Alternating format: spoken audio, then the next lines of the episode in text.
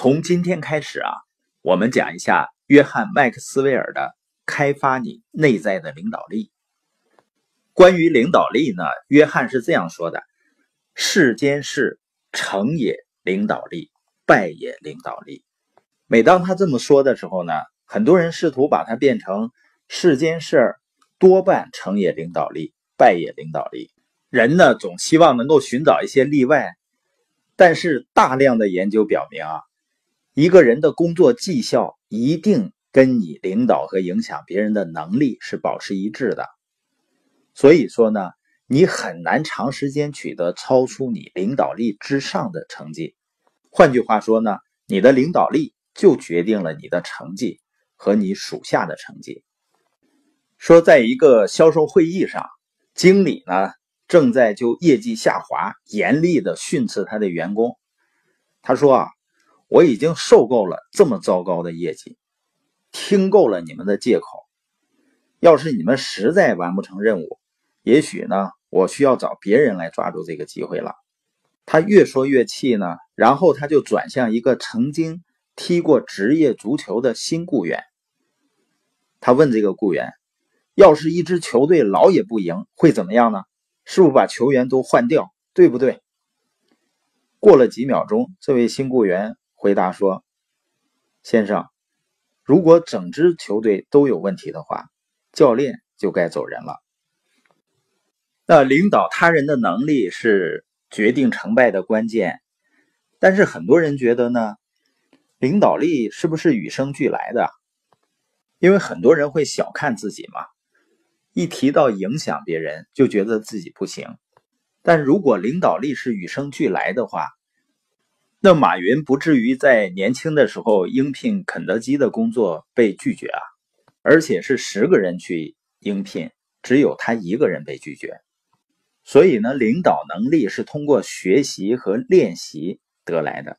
但有人可能说了，我也不想带团队，我也不想领导多少人，我为什么要听领导力呢？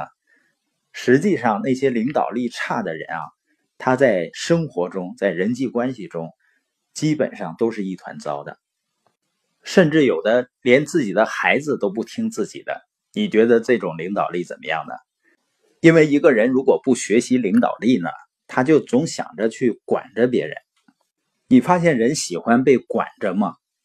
甚至两三岁的小孩啊，他都不喜欢被别人管，尤其不喜欢被那种自己不信服但是又装模作样的人去管。那人喜欢被什么呢？被影响，被引导。所以我们看新闻报道，没有说这是国家管理者的，而是说国家领导人。社群呢，也不是社群管理者，而是社群领导人或者社群领袖。所以领导的意思呢，就是指引人们，而不是管束人们。因为柔性的引导总是比硬性的管理更有效的。虽然硬性的管理你能看住这个人，但是他不是心甘情愿的，他的工作效率会很高吗？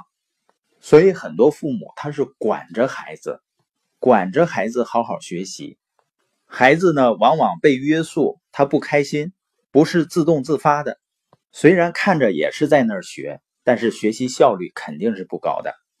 而有领导力的父母呢，他是引导和指引，激励孩子自动自发的去学习，甚至呢能引导孩子找到学习的乐趣。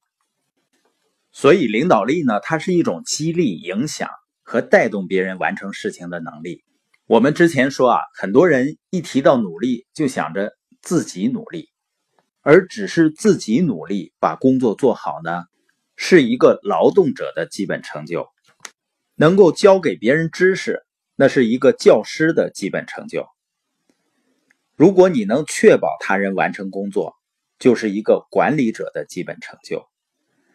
而激励他人把工作自动自发做得更好的，是一个领导者的成就。那我们今天播音的重点呢，就是成功领导他人的能力是成功的关键。